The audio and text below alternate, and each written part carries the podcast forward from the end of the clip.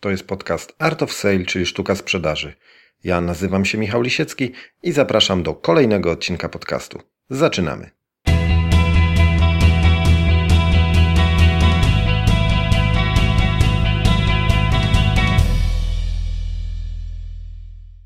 Dzisiejszy odcinek będzie takim, można powiedzieć, nietypowym odcinkiem, ponieważ jest to pierwszy odcinek, w którym, w którym pojawia się nowa muzyczka ta na początku i będą nowe jingle. E, oraz e, to najważniejsza zmiana będzie polegała na tym, że plany są takie, żeby podcast ukazywał się regularnie, przynajmniej raz na dwa tygodnie. Jak dotąd było z tym różnie, bywało to w kratkę, raz dłużej, raz krócej. Teraz była taka nawet bardzo dłuższa, bardzo długa przerwa w nadawaniu, ale teraz postaram, postaram się, żeby było to bardzo już regularnie, tak jak powiedziałem, przynajmniej raz na dwa tygodnie chciałbym jeden podcast Art of Sale, czyli sztuka sprzedaży, wypuścić. Dzisiejszy odcinek to będzie zapis pierwszej części szkolenia dla przedsiębiorców, które miałem przyjemność prowadzić jakiś czas temu w Katowicach na zaproszenie tamtejszej Regionalnej Izby Gospodarczej. No i to będzie pierwsza część właśnie tego szkolenia. Po niej będą, w kolejnych odcinkach będę wypuszczał następne części. Także życzę y, miłego słuchania, no i wyciągania wniosków również dla siebie, bo taki był cel tego szkolenia. Także zapraszam do wysłuchania.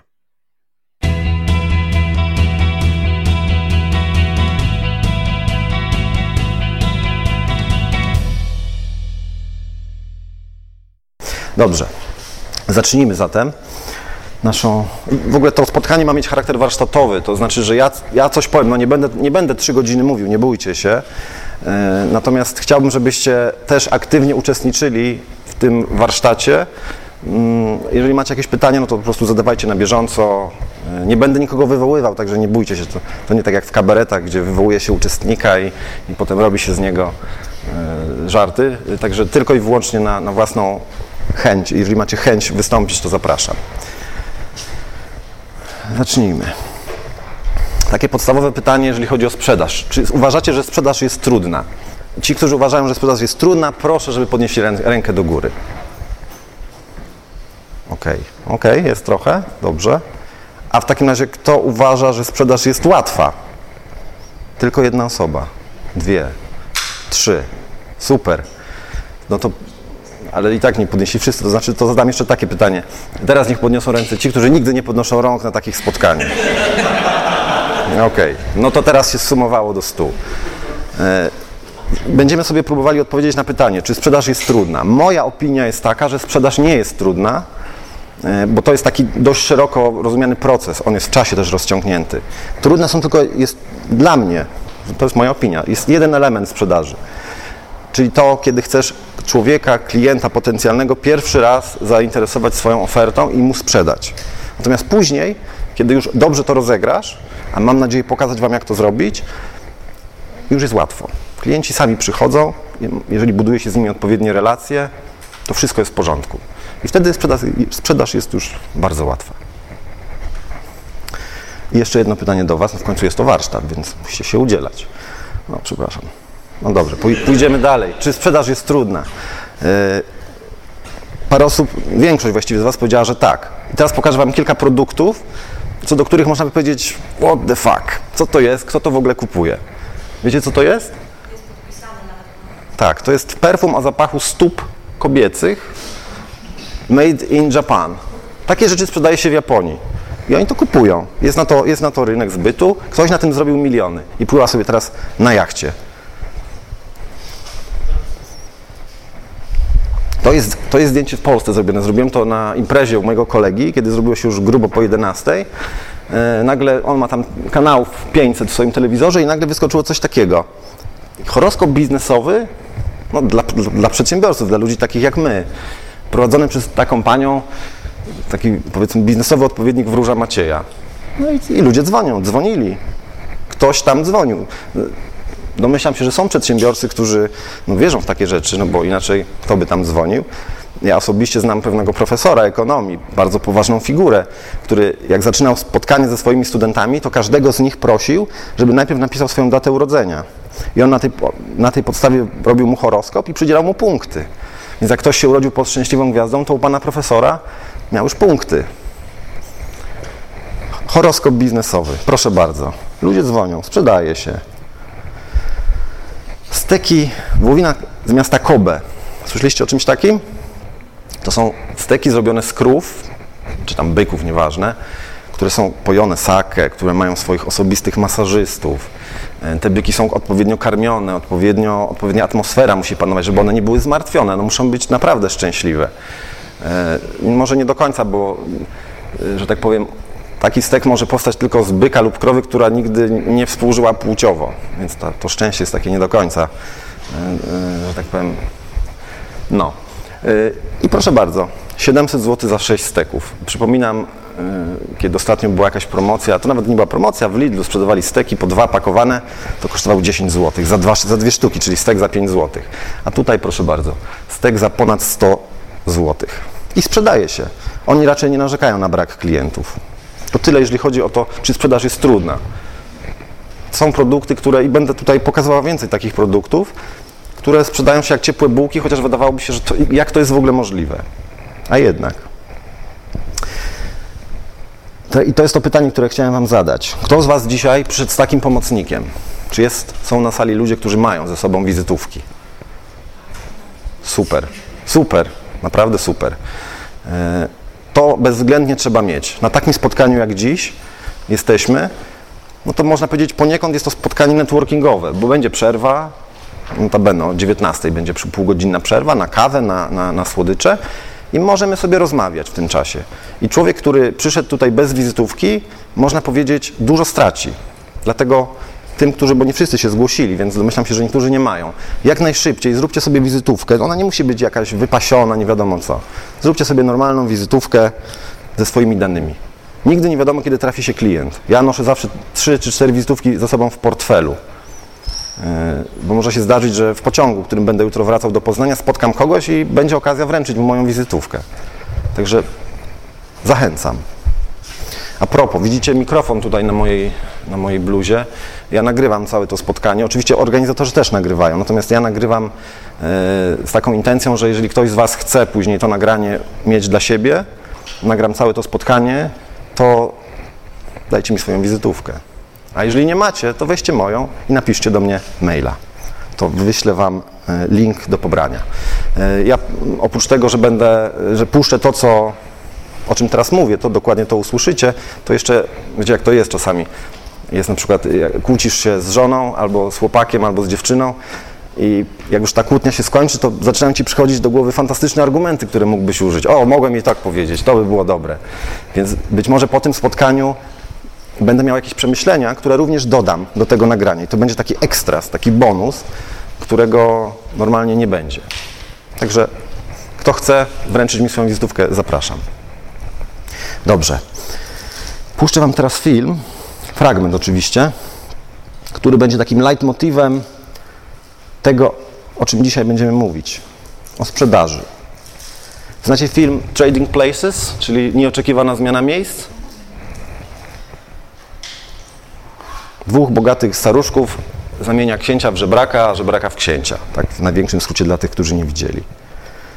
Posłuchajmy.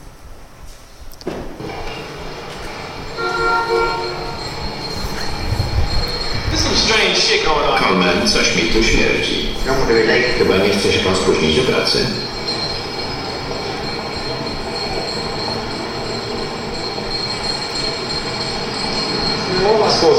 Co ja mam tam robić? Czego oni chcą ode mnie? Na pewno panu powiedzą.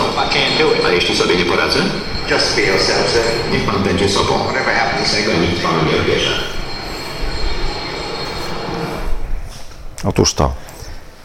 Sprzedaży najważniejsza jest autentyczność nasza, bycie sobą. Możemy być super wyszkoleni, możemy znać NLP i wszystkie techniki negocjacji, jakie tylko sobie możemy wymyślić, a i tak po drugiej stronie może siedzieć ktoś, kto nas pokona. I cała nasza, nazwijmy to gra, jeżeli, jeżeli będzie to gra z naszej strony, może zostać zniweczona. Po prostu zostaniemy zdemaskowani i no nic z tego nie będzie, żadna sprzedaż nie powstanie. Natomiast jeżeli jesteśmy sobą, to tak jak było powiedziane, nikt nam tego nie odbierze. Cokolwiek się stanie, jeżeli będziecie sobą, to zawsze będziecie autentyczni. No i teraz pytanie, czy ktoś to kupi, czy nie. Nie do końca jest to już wtedy wasza, wasze zmartwienie, w tym sensie, że ktoś może was po prostu nie kupić. Nie wiem, nie lubi jakiegoś typu człowieka. Natomiast znajdą się tacy, no słuchajcie, na Ziemi żyje 7 miliardów ludzi. No, Seth Godin, taki amerykański guru marketingu, twierdzi, że wystarczy tysiąc osób, tysiąc powiedzmy wiernych klientów, żeby móc normalnie, spokojnie żyć, prowadzić firmę i że to wszystko będzie hulać. Tysiąc osób. No to pomyślcie sobie, jakim promilem jest y, te tysiąc osób w porównaniu do liczby ludzkości, do 7 miliardów. Więc wydaje się, że to nie jest żaden problem, żeby sobie przez ileś tam lat nakulać, że tak powiem brzydko, tych tysiąc klientów, którzy będą stałymi klientami, którzy będą, z którymi będziemy mieli zbudowaną relację. Ale musimy być autentyczni. Ja staram się być autentyczny, teraz też. Ja nie, nie mam wystudiowanych gestów, no mówię od siebie, tak? Oczywiście przygotowałem się wcześniej, bo to chodzi o to, żeby być przygotowanym. To nie chodzi o to, żeby, wiecie, jestem sobą, nie? Chodzi o to, żeby być przygotowanym, bo też los nagradza przygotowanych, ale być sobą.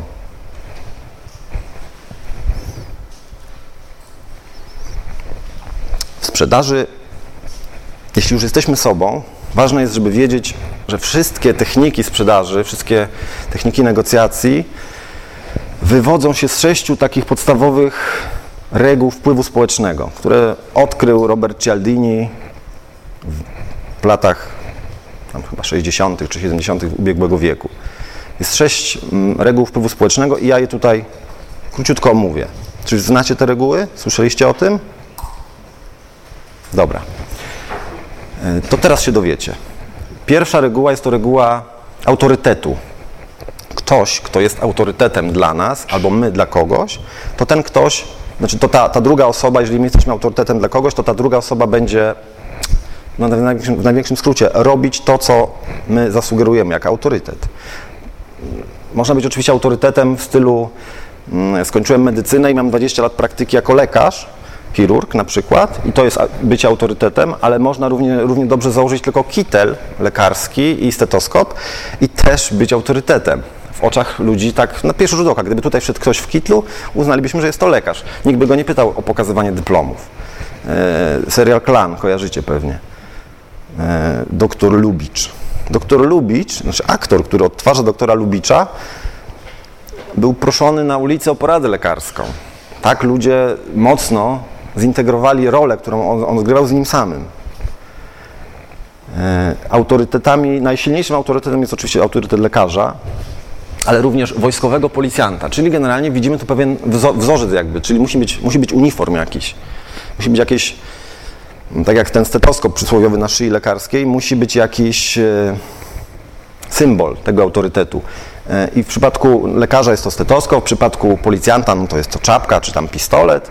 E, Tak samo w przypadku wojskowego, oczywiście te mundury są inne, ale są też inne autorytety, tak jak na przykład tutaj widzimy stewardesy. To są, one po to mają te mundurki, nie po to, że im to się podoba. Raz, żeby no, pewną informację przekazywać tym klientom, tym pasażerom, że one są tutaj częścią linii lotniczych, ale również po to, pewnie słyszeliście o różnych wyczynach pasażerów, którzy tam wariują na pokładzie i samolot musi lądować. I właśnie uniform stewardessy jest po to, żeby ona przywołała takiego pasażera do, do porządku. Łatwiej jest jej to zrobić, jeżeli ma na sobie mundur, niż kiedy tego munduru by nie miała. I teraz musicie sobie zadać pytanie, kominiarz, tak? Kominiarz to też jest uniform, to też jest jakiś autorytet od spraw kominiarskich oczywiście. Teraz musicie sobie zadać pytanie u Was, w Waszych biznesach, w Waszych działalnościach i w Waszej pracy, co jest takim symbolem autorytetu. Na przykład mechanik samochodowy. Jeżeli on ma na sobie takie charakterystyczne, wiecie, takie ogrodniczki specjalne z, z milionem kieszeni i są one czyste, te, te ogrodniczki, to my wiemy, że mamy do czynienia z mechanikiem. I sam fakt tego, że on ubrał te, te spodnie, sprawia, że my trochę, trochę bardziej mu wierzymy w to, że on nam dobrze naprawi samochód. I każdy z Was, niezależnie od tego, w jakim działacie biznesie, e, takim autorytetem może się stać. Raz przez, przez, że tak powiem, przez osmozę, czyli przez zdobywanie doświadczenia. Jeżeli ktoś prowadzi firmę przez 10 lat, to na pewno jest autorytetem w tej dziedzinie. No bo mówi się, że po 5 latach już jest się ekspertem. Trzeba te 10 tysięcy tak zwanych dupogodzin, e, widzę, że kojarzycie, 10 tysięcy dupogodzin trzeba wyrobić, żeby stać się ekspertem. To zajmuje, powiedzmy, w trybie 8-godzinnym e, pracy około 5 lat. Więc można być takim autorytetem, tylko trzeba to pokazać. Trzeba wiedzieć, jakim językiem przemawiać do klienta, żeby on uznał nas za, nas za autorytet. Czy istnieje droga na skróty? Niestety tak. I musimy być tego świadomi. Nie tyle jako przedsiębiorcy, bo oczywiście nie zalecam stosowania takich metod, ale jako klienci, ludzi, którzy idą na skróty. Jak to można zrobić? Obwiesić sobie ścianę certyfikatami. Dyplomy, certyfikaty za to, za tamto. Oczywiście, jeżeli ktoś naprawdę takie rzeczy robił, to, to chwała mu za to, super. Natomiast y, no, pewnie byliście nie wiem, u jakiegoś lekarza, czy, u, czy na przykład jakimś ube, u ubezpieczyciela jakiegoś, gdzie y, za nim wisiało ileś tam certyfikatów. No, czy ktoś na to patrzy, czy, że tak powiem, wczytujecie się w to? Nie wczytujecie się. Dla was, dla was wystarczy informacja, że o, ten facet ma milion certyfikatów, super gość. A to, czy te certyfikaty są za szkolenie, czy za popijawę, która była po szkoleniu, no to tego już raczej nie zajmujemy się tym. Słucham. No.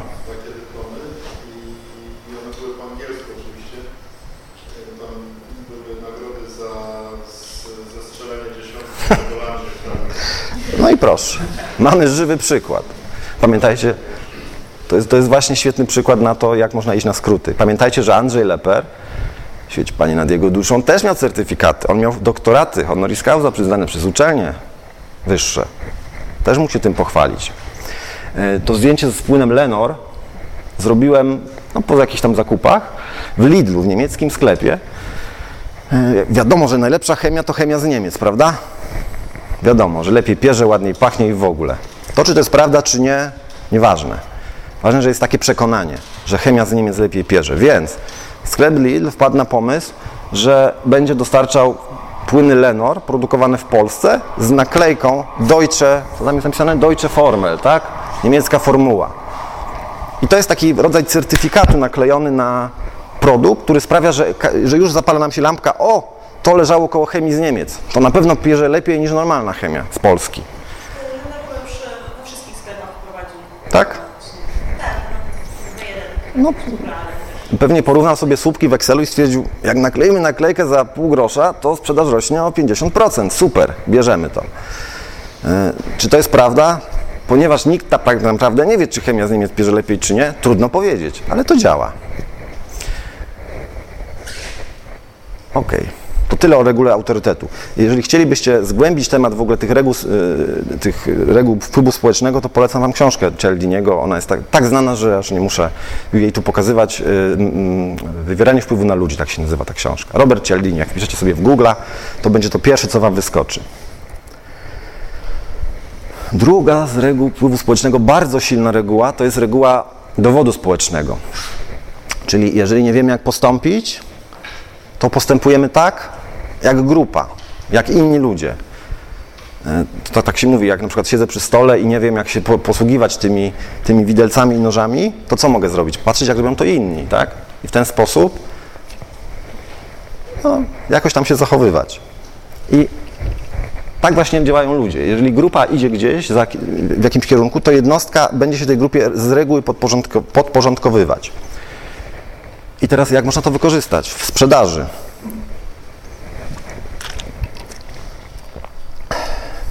Mogę coś powiedzieć do tego? Oczywiście, oczywiście. To nie będzie związane z sprzedażą, ale jak ludzie idą za grupą. Mhm. To było mniej więcej jakieś 10-12 lat temu, e, jak jeszcze jeździłem na kolonie zakładów pracy. No, była taka sytuacja, że wracaliśmy gdzieś wieczorem całą grupą do, do swojego hotelu. No ja szedłem gdzieś na samym końcu tej kolejki, tej całej grupy, nas było tam 6 ludzi spokojnie. I patrzę, wszyscy stoją pod tym ośrodkiem i nie wchodzi do środka. Że pierwsza osoba podeszła do tego, sprawdziła, czy drzwi są otwarte, a ja po prostu otworzyłem drzwi i wszedłem. I to jest taki przykład, że faktycznie wszyscy... Oczywiście. Pierwsza osoba podeszła i te 59 kolejnych już. Efekt owczego tak zwany. To jest właśnie to, owczy pęd. To jest taki eksperyment był robiony, że stał gość, patrzył się w niebo, tak? Za chwilę przyszedł drugi gość, zaczął patrzeć się w niebo. I za chwilę, po, po już tam minutach, po prostu była cała grupa ludzi, którzy stali i patrzyli się w niebo. Przecież tam nic nie było, to był tylko jeden gość, który coś zobaczył. To jest właśnie a propos, dokładnie to, co ty mówisz, czyli Cała seria eksperymentów socjologicznych, które właśnie to obrazują ludzie, którzy uciekają z zadymionego pomieszczenia, po takich, którzy Na przykład. Podstawiona grupa tego nie robi i ta jedna jednostka... Dokładnie. Patrzy, co robi grupa, nie reagują, to ja też nie będę reagował. E, Jest też taki bardzo znany eksperyment, e, że pokazuje się trzy linie, tam, czy, nie wiem, czy dwie, czy trzy linie e, o różnych, o różnych długościach i mówi się temu badanemu, pokaż, która jest najdłuższa. I ten gość jest poddany presji grupy i każdy z tej grupy, która jest przed nim, on to widzi, pokazuje na krótszą linię, że jest ta najdłuższa. No przecież jak to możliwe? Ale on wskazuje tą krótszą i mówi, że ta jest najdłuższa, bo, bo grupa tak zrobiła. Oto jest potęga reguły, reguły owczego pędu, czy reguły y, dowodu społecznego. I teraz jak to wykorzystywać w sprzedaży? Jeżeli powiecie swoim klientom, nasza telefonia komórkowa ma już 6 milionów klientów, no to teraz każdy myśli 6 milionów klientów. Przecież gdyby to nie było dobre, to nikt by się tym nie zainteresował. Skoro 6 milionów ludzi się tym zainteresowało, to ja też się tym zainteresuję. Czyli pokazujemy, ile to klientów zainteresowało się naszym produktem, ile go używa. No, pewnie znacie to takie, takie, takie mm, nazwijmy to triki z życia codziennego. Jak oglądacie reklamy, to widzicie. Ile to mają. Ktoś ma milion, ktoś ma tysiące klientów i tak to działa. Reguła dowodu społecznego. Kolejna reguła, reguła lubienia. Ona jest taka, wydaje się dość banalna, że lepiej nam się współpracuje i lepiej nam się sprzedaje do, do ludzi, których lubimy i którzy lubią nas. No to jest oczywiste, tak? E, Ci z Was, którzy, nie wiem, macie matki, być może ktoś nie ma, ale za- zakładam, że większość ma matki. Gdyby, gdyby każdy z nas miał ze swoim klientem taką relację, jak ma z własną matką, zakładam, że ta relacja jest normalna, no to co to za problem sprzedać coś? Żaden problem. Dlaczego? No bo się lubimy, tak? I dlatego często sprzedawcy starają się to zrobić, żeby klient ich polubił. Są mili, uprzejmi i tak dalej. Oczywiście to może być wszystko wystudiowane, to może być ściema. Przed czym oczywiście przestrzegam. Bo trzeba klienta polubić naturalnie. No jeżeli, jeżeli nam się z kimś dobrze współpracuje, to po prostu budujmy tą relację. Sprawiajmy, że, że zaczynamy się lubić. Jeżeli, nam się, jeżeli kogoś nie lubimy, tak organicznie, że po prostu odrzuca nas, to być może jest to dobry moment, żeby zakończyć współpracę z kimś takim, no bo to będzie męczarnia. Dla nas, dla niego. Dlatego reguła lubienia. Dlaczego jest Rosie Huntington na zdjęciu? Bo ludzie ładni mają trochę łatwiej. Ich łatwiej polubić. Przez to, że no, ta ich powierzchowność, ta, to, jest, to jest, że tak powiem, ata, pewien atawizm w naszych głowach, że ludzie, którzy mają konkretne rysy twarzy, w przypadku kobiet jest to tak zwany rys dziecię, dziecięcości, czyli ona jest no, takim średnim przykładem akurat, ale ma tam w sobie ten rys dzie- dziecięcości. Y, Twarze, które sprawiają, że, y, że lubimy taką osobę.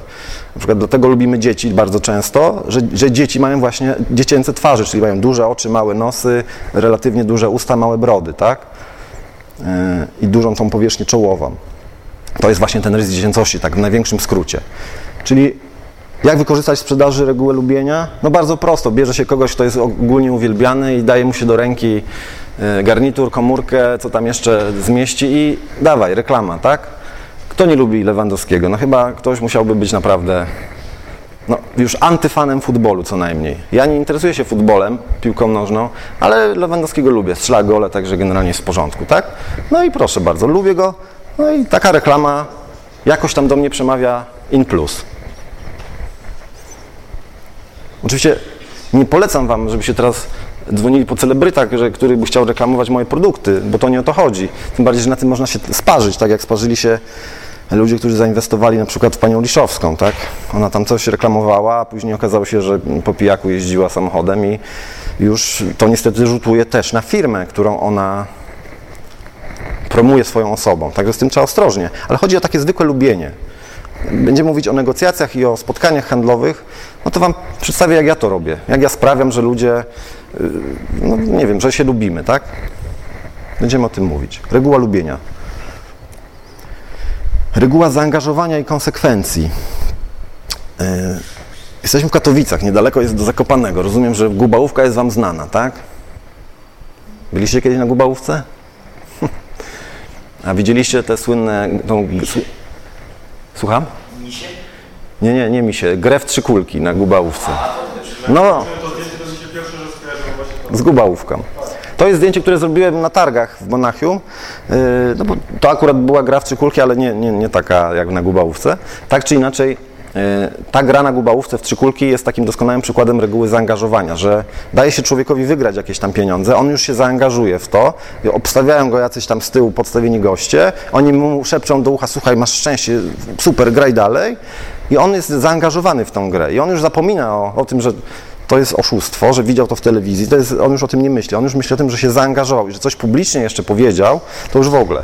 Jeżeli klient wasz publicznie coś powie e, o waszym produkcie dobrego, albo powie, nie wiem, przyjdzie do sklepu z telewizorami i powie, ja chcę kupić telewizor 40-calowy, to jest to ogromny krok naprzód do tego, żeby, ten, żeby wyszedł z tym telewizorem, a żeby wam podpisał zamówienie, bo się zaangażował.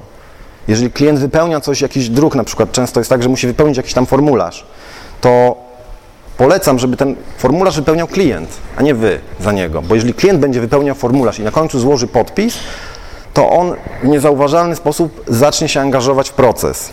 Także polecam taką metodę, yy, zamiast tego, że, że my to robimy. Zamiast tego, że my wypełniamy za klienta. Reguła zaangażowania. No, czyli to, co właśnie mówiłem. Pozwólmy klientowi samemu wypełnić.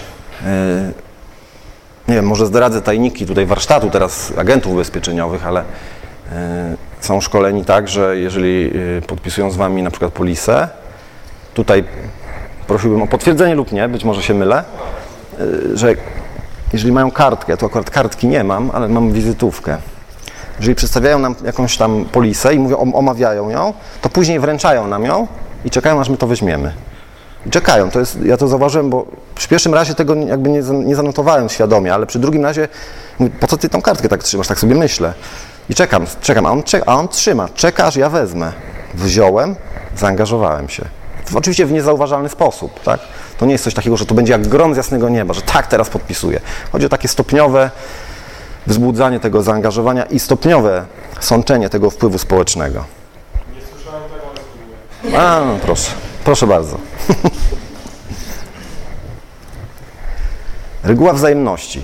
No też wydawałoby się banalne. Jeśli ja jakąś przysługę oddam Wam, to Wy oddacie jakąś przysługę mi. Jeśli ja Wam pomogę, to Wy mi pomożecie. Znane, prawda? Wstąp do nas na pyszną, darmową kawę. Jak wiadomo, nie ma darmowych obiadów. Ktoś za tą kawę musiał zapłacić. Jeżeli coś dostajemy za darmo, próbki, kawę, wodę, cokolwiek, no to ta druga strona, która otrzymała ten prezent, czuje się lekko zobowiązana do tego, żeby tą przysługę jakoś oddać. Więc domyślam się, że to, że oni da, dają darmową kawę, to, to jest akurat zrobione na drodze Poznań-Piła i to jest taki, taki sklep, powiedzmy, ogrodniczy, duży sklep ogrodniczy, który oferuje darmową kawę. Wiele sklepów oferuje darmową kawę, czy darmową, darmowe napoje, jakoś tam wodę, natomiast oni o tym mówią. Zachęcają, żeby tam wstąpić i taki ktoś, kto dostanie darmową kawę, która jest warta tam, strzelam, jeden złotych, on już wewnętrznie czuje się zobowiązany. Dostałem coś, no to teraz czas na mnie, tak? Kupię. Wyjdę tu, kupię, pi- nie wiem, worek piasku dla dzieci do, do piaskownicy, ale kupię coś. No i Worek kosztuje 10 zł, kawa 1 zł, sklep jest do przodu. Reguła wzajemności. Bardzo ważna reguła, reguła ograniczonych zasobów, reguła niedostępności.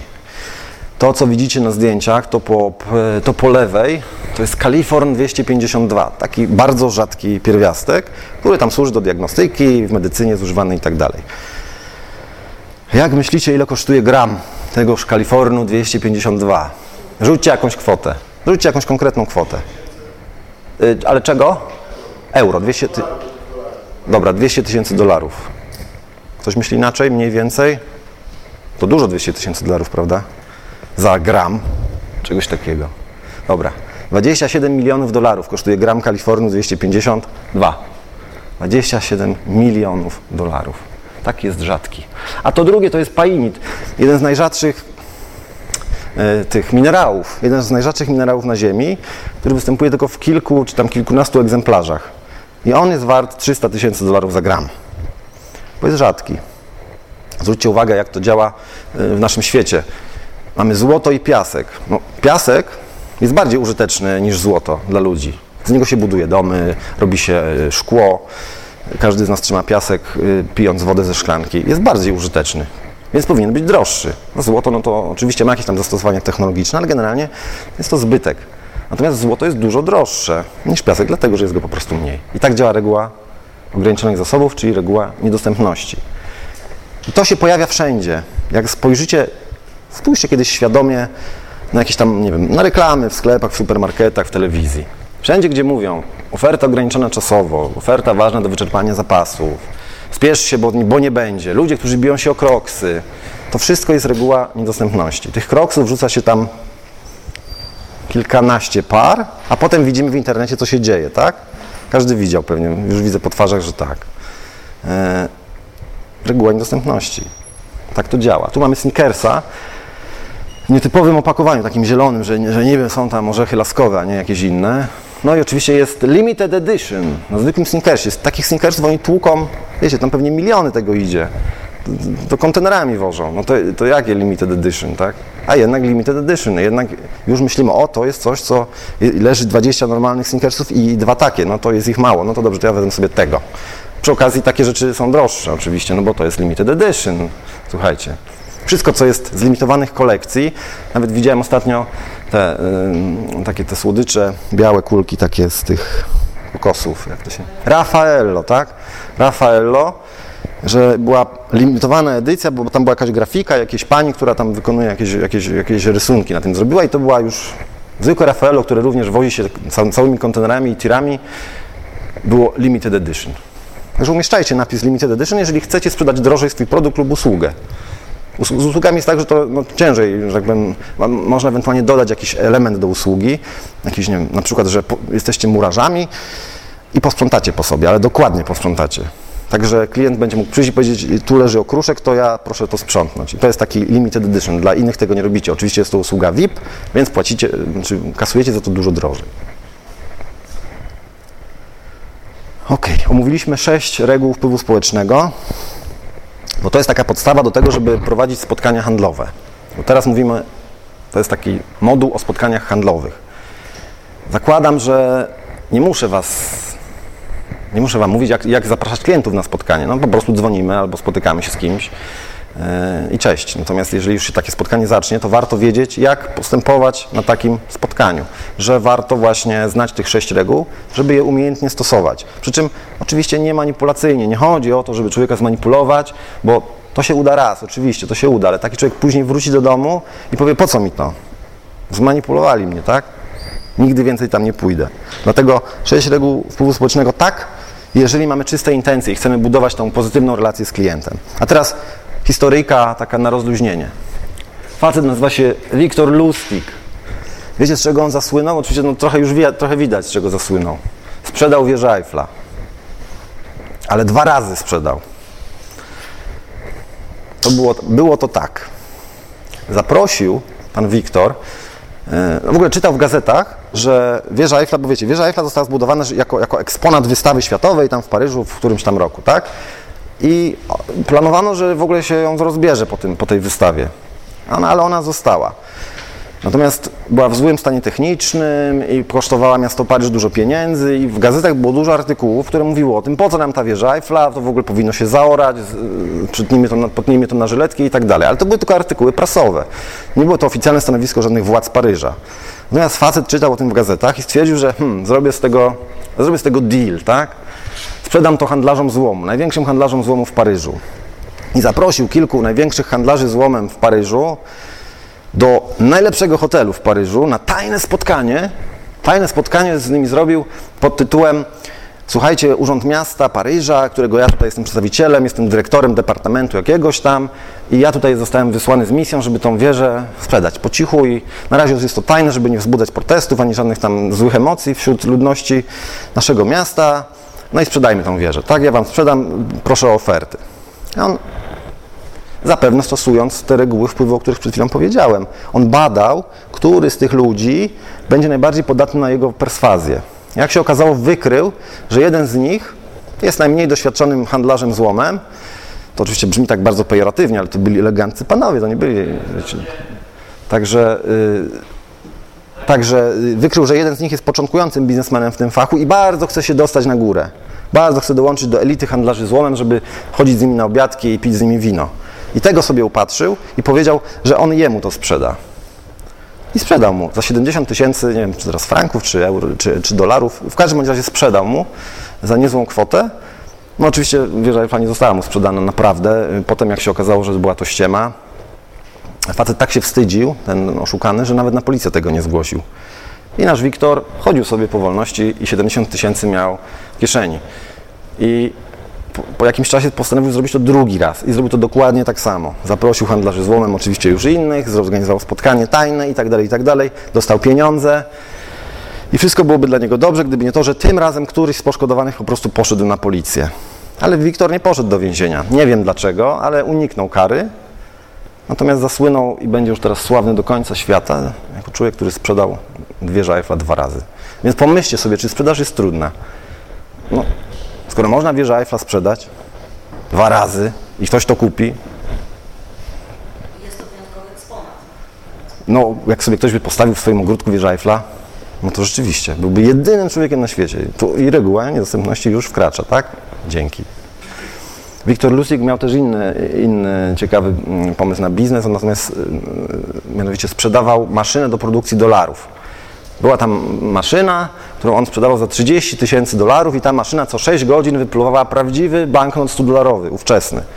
To był naprawdę banknot 100-dolarowy. Więc tym ludziom, wiecie, no teraz mamy internet, YouTube i tak dalej, i tak dalej, więc nam się takich rzeczy nie dałoby wcisnąć, ale musimy myśleć, spojrzeć na to z punktu widzenia ludzi, którzy żyli w tamtym czasie. Zobaczyli, to był wiek industrializacji, nowe maszyny wymyślano codziennie, codziennie powstawała jakaś ciekawa maszyna, o której wcześniej w ogóle nikt nie wiedział. Więc ten Wiktor wyprodukował maszynę, która sprzedawała te banknoty 100-dolarowe, co 6 godzin wypluwała jeden prawdziwy i sprzedawał to za, 10, za 30 tysięcy dolarów, po czym oddalał się szybkim krokiem, wsiadał w, nie wiem co tam, w dyliżans czy w pociąg i wyjeżdżał z miasta, bo po 6 godzinach kończyły się dolary w maszynie, Y, po 6, po 6 tak, po 6. On co 6 godzin jedno wypluwał. No po iluś tam godzinach się, się kończyły te dolary i zaczęło wy, wy, wychodzić puste, puste ryzy papieru, puste, puste blankiety. No ale już Wiktora nikt nie mógł znaleźć, bo był w innym mieście. Także zasłynął również z tego. To tak a propos najbardziej cynicznych, ale też najbardziej zdolnych sprzedawców na świecie. Potrafią sprzedać wieżę Eiffla.